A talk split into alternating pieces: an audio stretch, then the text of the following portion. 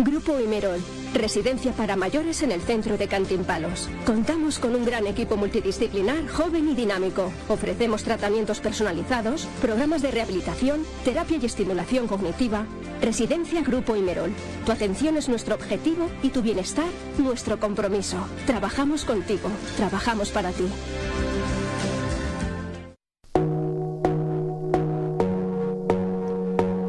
¿Te gustaría sumergirte en la nostálgica belleza de la Segovia de mediados del siglo XX?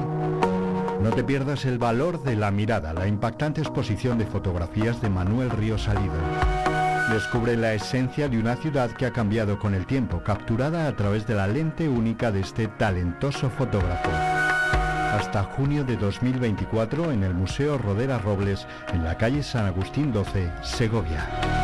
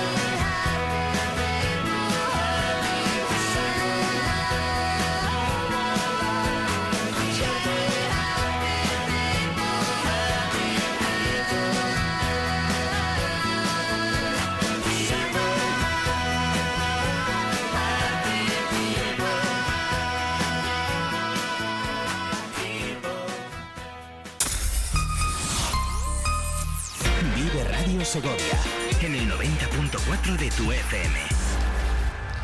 16 minutos sobre las 11 en punto de la mañana. Seguimos avanzando en esta nuestra cuarta hora después de ese ilustrador, esa visita del ilustrador Pintamonas, como dice el Ricardo Almondróguez, eh, cuyo dibujo el que realiza mientras nos está contando, en este caso, ese relato reivindicativo, como dice él, de tantas y tantas cosas que les ocurren a los dibujantes. Lo podrán ver ustedes en sus redes sociales en Almondróguez. Busquen Almondróguez, ese apellido, como decía el inventado, que lo van a encontrar.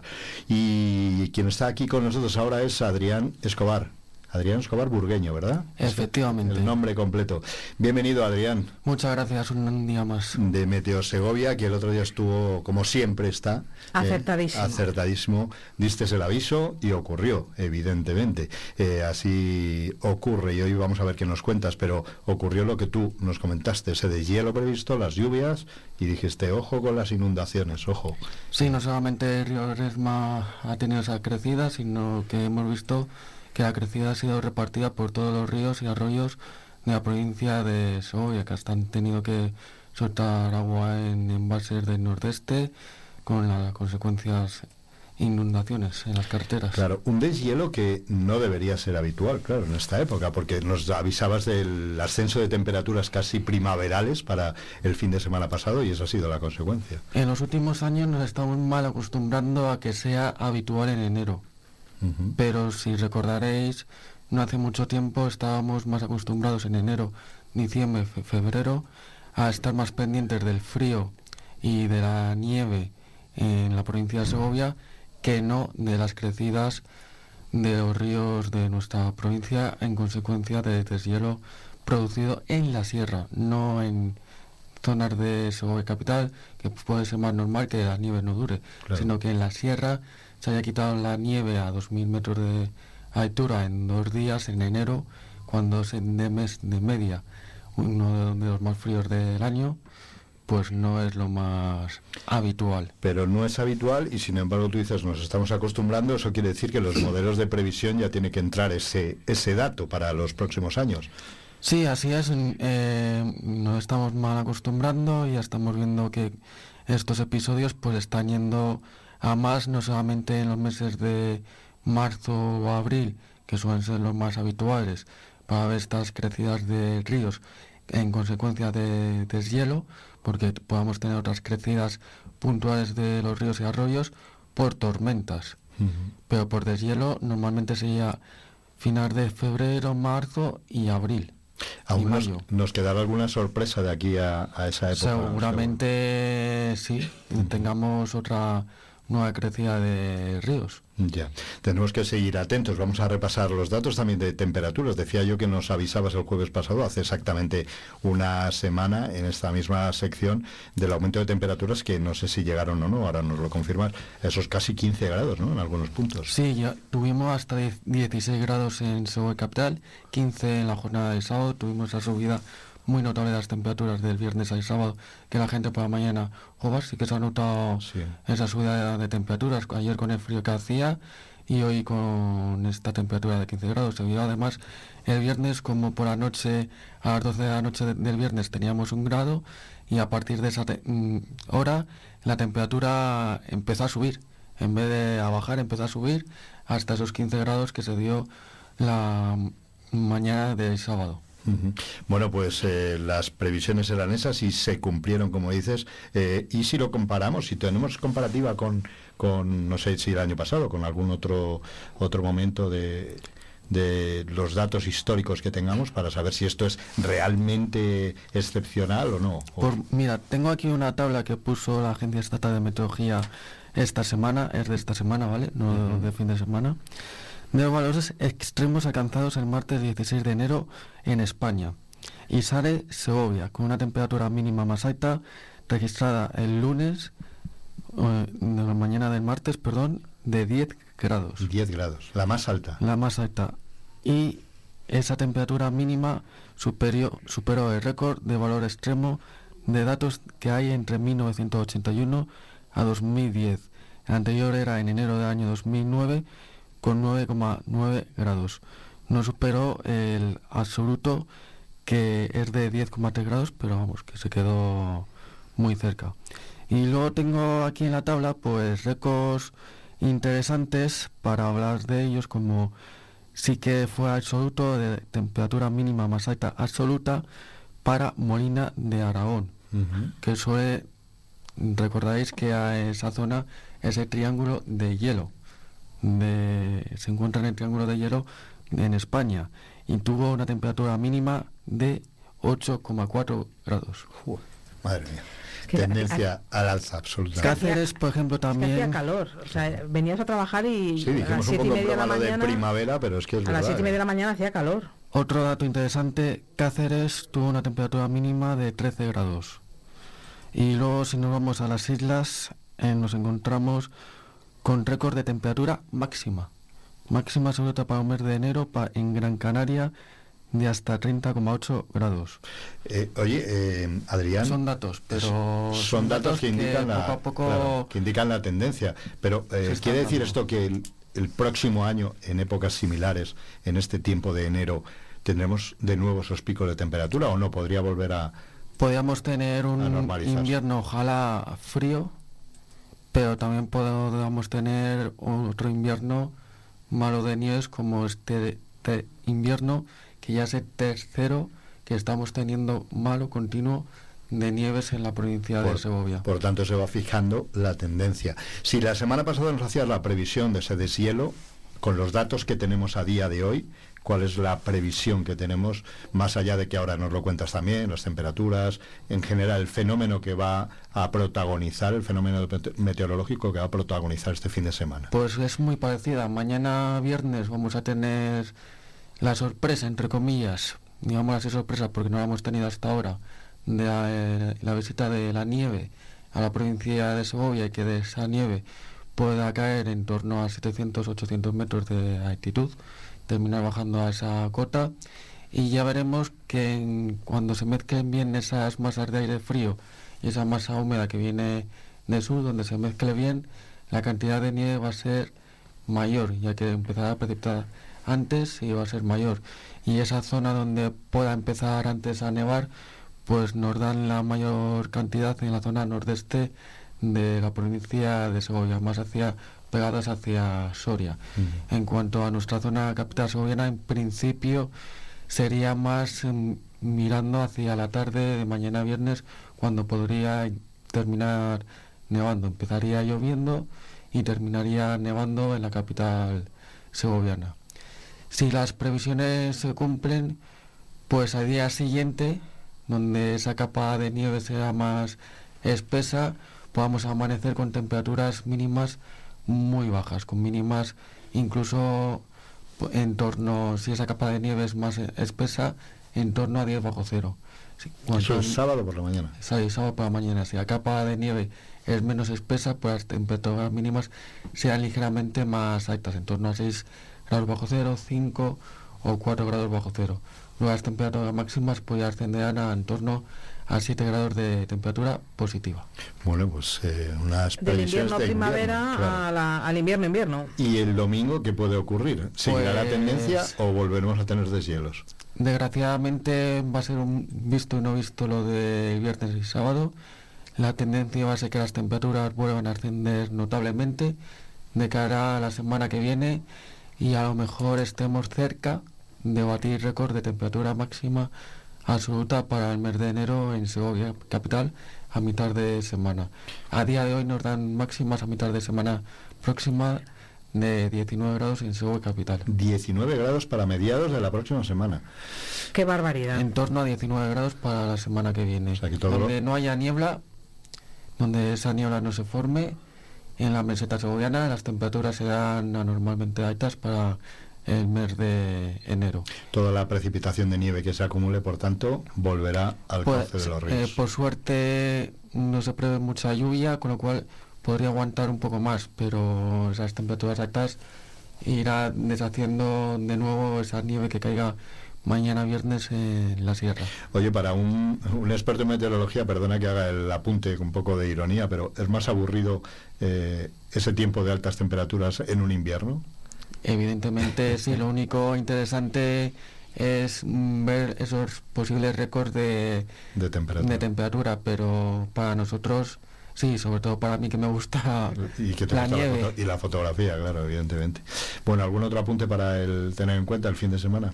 No, eso posibles lluvias persistentes para mañana viernes y, y nevadas que también pueden ser persistentes mañana viernes, según donde se mezcle ese aire frío con la precipitación, pues serán en forma de, lluvia, en forma de nieve. Y luego por de nuevo ese cambio de tiempo brusco que vamos a tener durante el fin de semana, que vamos a pasar de heladas notables el sábado donde haya nieve hay domingo ya tengo, con temperatura máxima de torno a 11 grados. Oye, los profanos de andar por casa, que simplemente miramos o escuchamos, como dices tú, con detalle la previsión, eh, siempre estamos atentos a esos nombres que les ponen a las borrascas. Llegó Hipólito, llegó Irene, y, pero todos estos cambios de tiempo responden a otra borrasca que va a entrar, siempre responde al cambio de, frente. Sí, sí, mal no he mirado esta mañana, creo que se va a llamar la borrasca Juan. Juan. Ya tocaba por la J y... Creo que le la van a llamar a la borrasca Juan. Pero eh, o sea que en cualquier caso sí confirmar que responde a la entrada de esa borrasca, no sé por dónde entra en este caso. Entra por el suroeste, se va a profundizar de manera abrupta sobre España y de ahí ese cambio de, tiempo tan importante que vamos a tener en el día de mañana, que no solamente va a dejar nevadas en su capital o en la provincia, sino que esa nevada puede ser de importancia en la zona de Soria, acumulándose importantes acumulaciones en gran parte de la provincia y, los modelos numéricos no dan que esa nevada pueda ser importante en la zona sur del sistema ibérico. Pues tenéis que coger el coche, tenerlo en cuenta que puede haber acumulaciones importantes de nieve en esa zona. Por cierto, ahora que hablar de coger el coche, ¿algún viaje previsto para este fin de semana en busca de algún fenómeno meteorológico? No tenemos actos aquí, eso había que cubrir. No hay nada. Bueno, pues ahí está la previsión de eh, Adrián Escobar eh, acertó de pleno, como siempre hace. Vamos a ver este fin de semana qué es lo que finalmente nos trae la naturaleza, porque como tú muchas veces dices, esto son las previsiones y a veces nos da alguna sorpresa, pero vamos. Sí, le estaba enseñando a nuestro compañero Sergio una instantánea de cómo la previsión para mañana estaba muy diferencial, que podían caer, caer mucha lluvia mañana o poca, y la nieve igual, que podía caer poca o mucha en la provincia. Pero nieve caerá, seguro. Seguramente sí, ya veremos la cantidad al final, pero seguramente termine nevando. Pues eso hará que se compliquen las cosas en el puerto de Navacerrada, porque habrá mucha afluencia, digo que se compliquen por el tráfico, habrá mucha afluencia de, de público, de visitantes, seguros llamados por esas nevadas que pueden empezar mañana. Adrián eh, Escobar, muchísimas gracias, como siempre, por esta previsión, por estar atento a todo lo que Como siempre, un placer a vosotros. Podemos seguirte en Meteo Segovia, ¿verdad? En todas las redes sociales. ahí estaremos poniendo tiempo lo que ocurra cada día en directo. Venga, y esas instantáneas de alguien aficionado y profesionalizado en la fotografía de esos eventos meteorológicos. Muchísimas gracias. A vosotros. Pues seguimos, seguimos avanzando en directo hacia las 12 del mediodía. Tenemos ahí muchas cosas que contarles y estamos aquí en el 90.4 de la frecuencia modulada. Vive el tiempo en Vive Radio Segovia.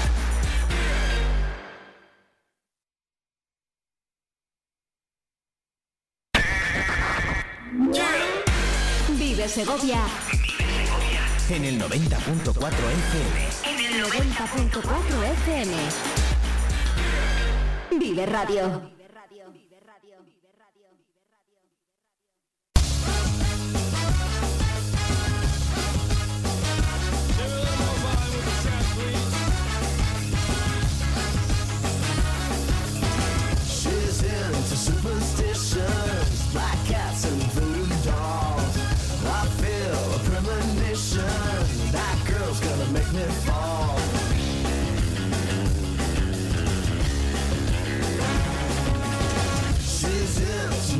Sensations, new kicks in the candlelight.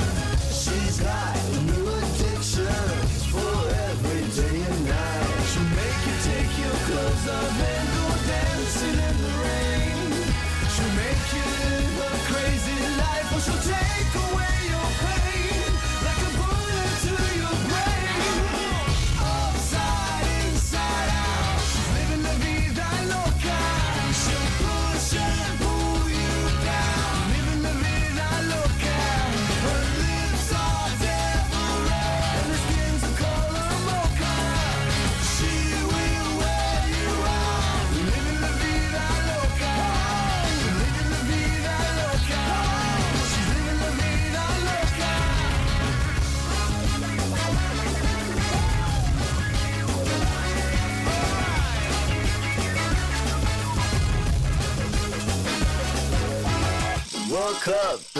City.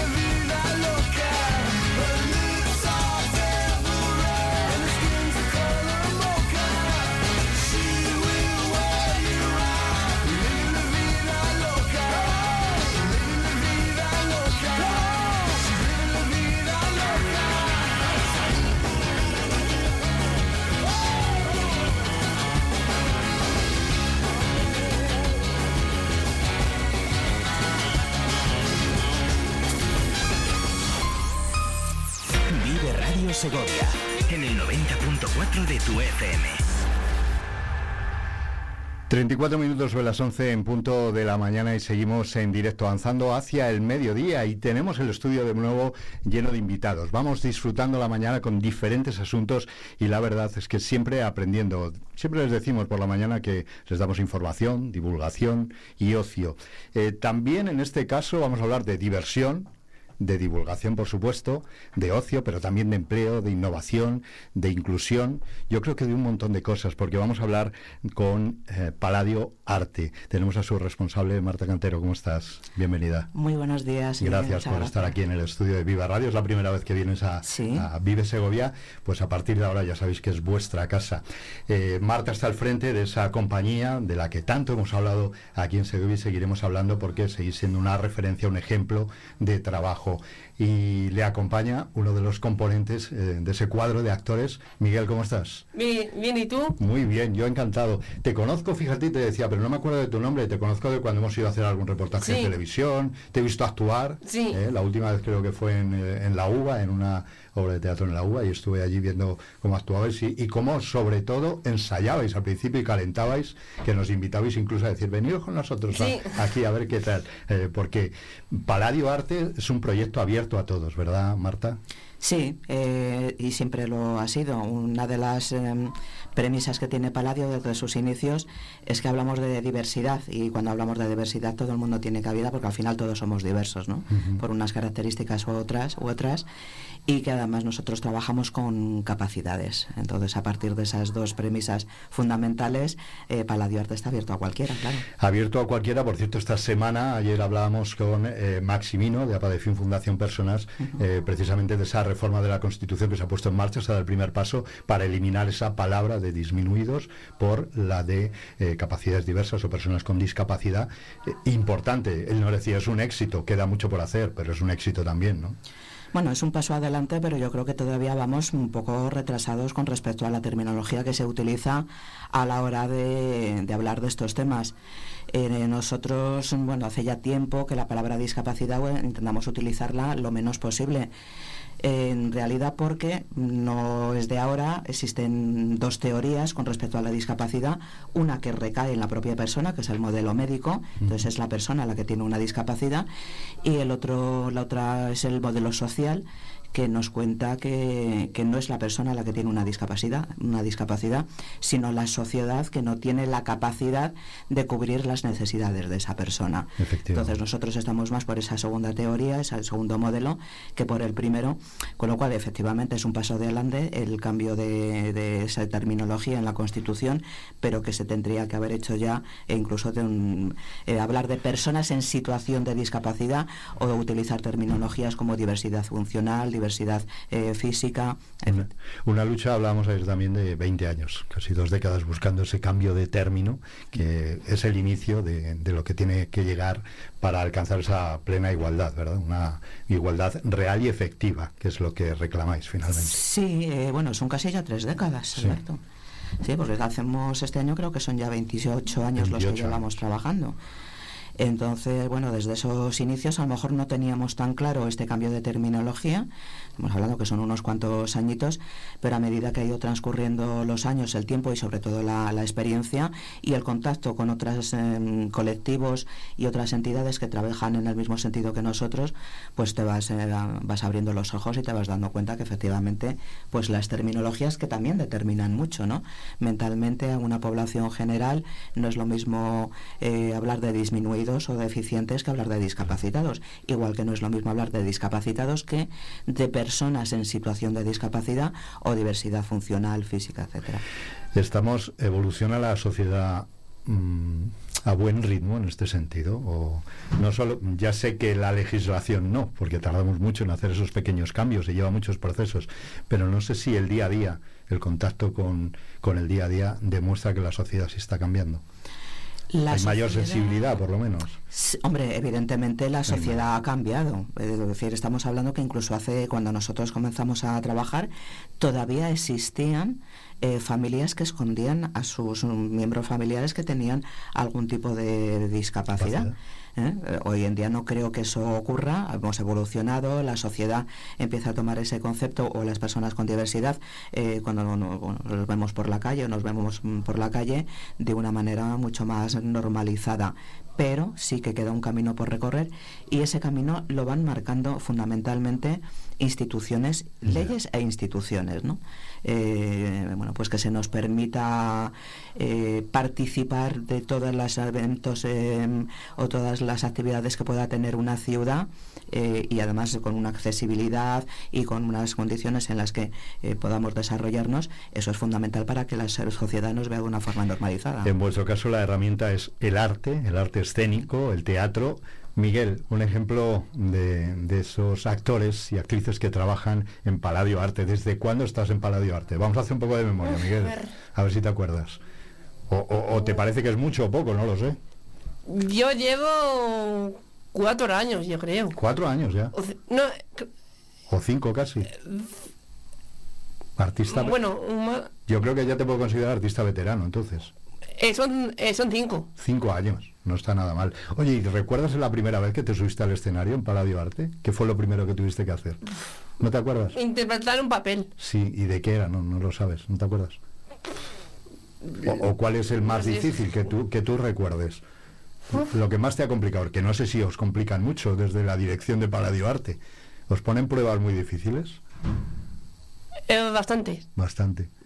Oye, eh, cuando el otro- antes contaba que cuando os vieron en la uva calentando, haciendo ejercicios, yo creo que son ejercicios que nos servirían a todos en el día a día si los hiciéramos.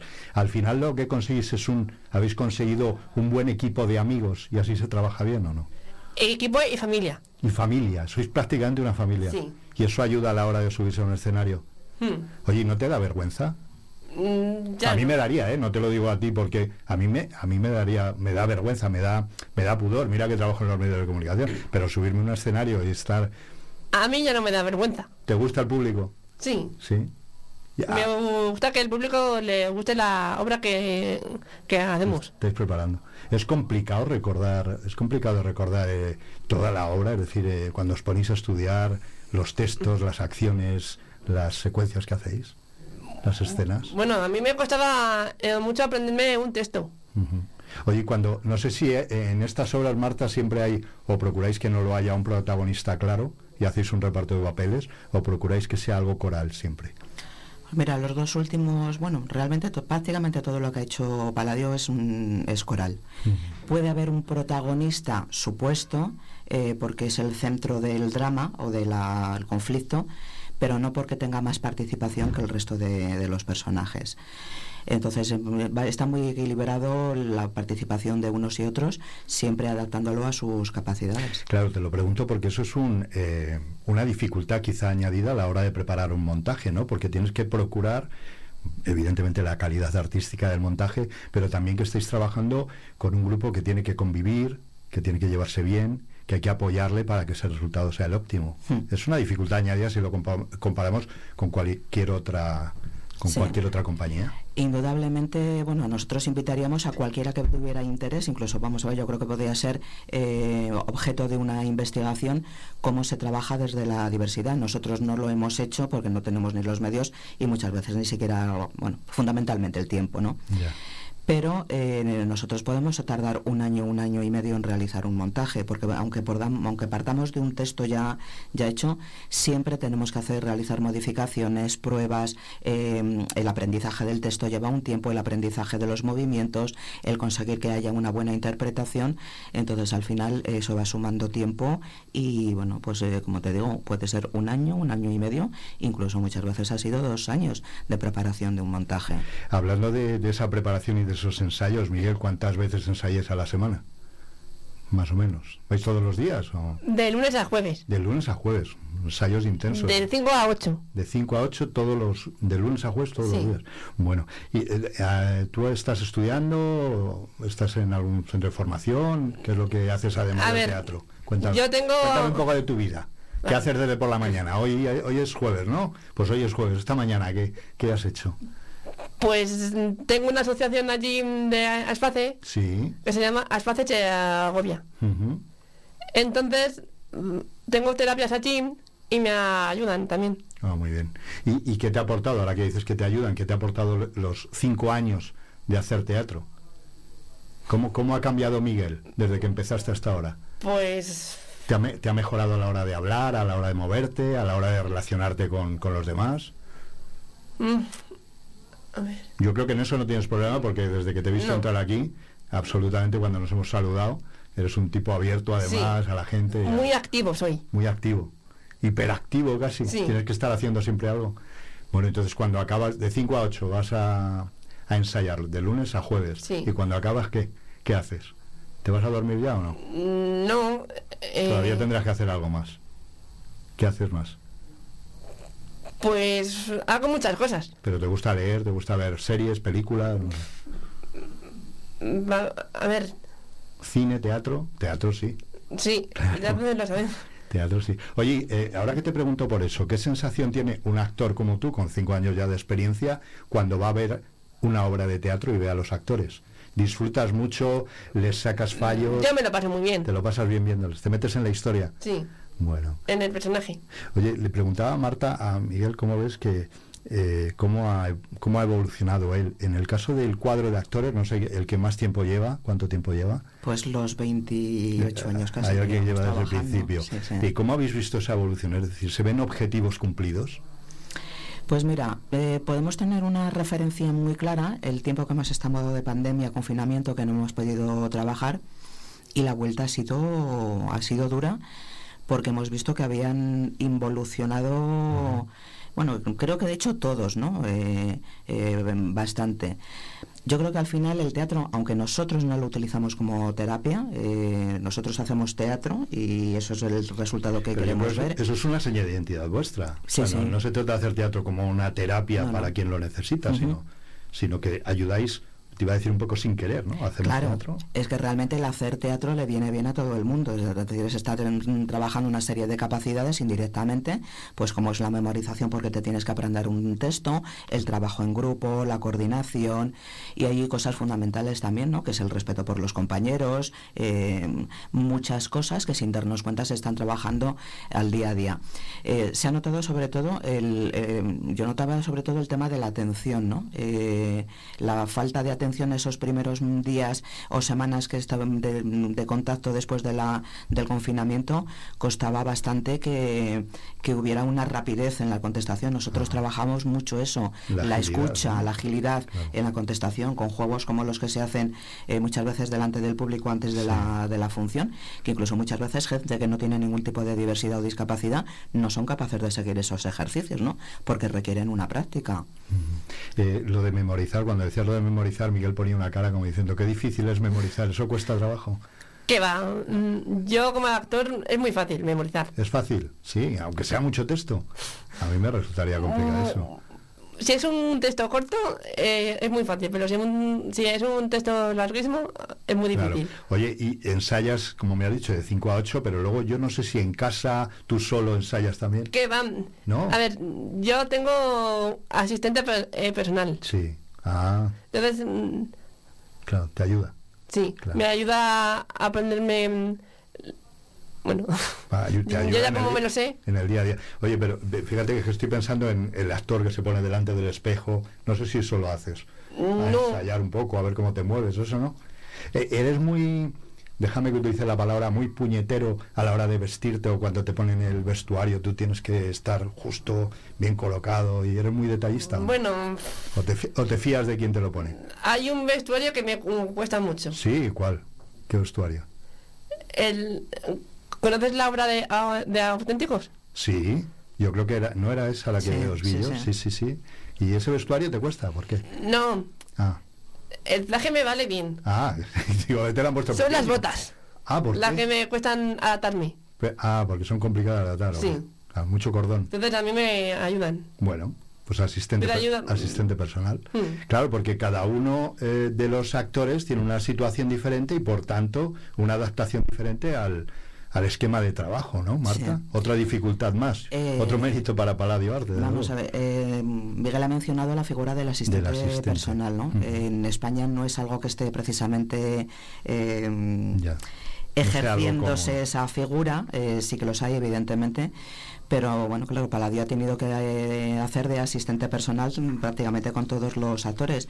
Vamos a ver, al, eh, algo tan simple como atarse unos cordones, Claro. no podemos... eh, eh, hay que no lo aprende nunca. Es un detalle que parece común y sencillo, pero claro, puede impedir el desarrollo de la obra o de- del inicio, No, vamos. tienes que estar ahí porque le cuesta tra- un trabajo eh, eh, atarse unos cordones. Entonces uno tiene también que aprender en que hay cosas con las que no puedes luchar porque son así y tienes que asistir en esos momentos. Pues a lo mejor nos hemos abrochado la camisa, pero con los botones eh, cruzados o Mm, Eso muchas, muchas, muchas veces. Incluso te voy a dar un detalle, ¿no? Para que se vea eh, hasta dónde llega cosas tan simples en el vestir, el ponernos un chaleco y después la camisa. Nos ha ocurrido también, ¿no? Eh, de- pues desaparece el chaleco, claro, ya no se ve el chaleco. Podríamos contar infinidad de anécdotas en ese sentido y sobre todo, pues bueno, se ven mucho más cuando hay una convivencia más intensa, cuando salimos fuera de Segovia a actuar, que tenemos que hacer noche, entonces ya estás pasando 24, 48 horas o más con, con los actores de conviven, con- conviviendo. Algunos te sorprenden porque resulta que saben hacer tareas caseras, como poner o quitar perfectamente un lavavajillas, porque en su casa les han hacen. enseñado a ello y lo hacen y o cosas como que no, no son así y punto ya está como el atarse los cordones del calzado Bueno, es casi otra metodología de trabajo en el teatro. Eh, casi tres décadas, decíamos, 28 para 29 años, trabajando en Paladio Arte. Tú citabas cuando salimos de Segovia. Paladio Arte es una referencia aquí en Segovia, pero evidentemente habéis salido, os habéis movido en grandes eh, lugares, escenarios, una referencia externa. ¿Hay algo parecido a Paladio Arte en el panorama español, de la escena española? no Sois una compañía profesional, hay Sí. que decirlo.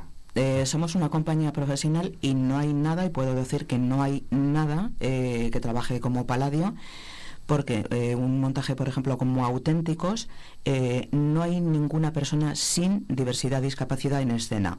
Que podría haberla, mm, pero te explico por qué sería única en ese sentido.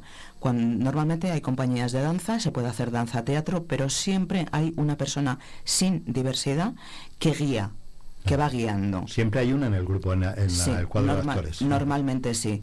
Que guía. Eh, esa guía, que no es percibido por el público de una manera evidente, con marcas y señales, va guiando al resto del grupo que ya tienen aprendidas esas marcas y señales. Nosotros, mm, ha habido momentos en que no ha habido eh, esa persona sin diversidad que guía al resto del grupo. Y además trabajamos con texto. Y es muy complicado que personas con diversidad intelectual eh, mm, trabajar con ellas eh, texto. Sois compañía profesional, pero también sois escuela y también sois generadores de empleo, casi.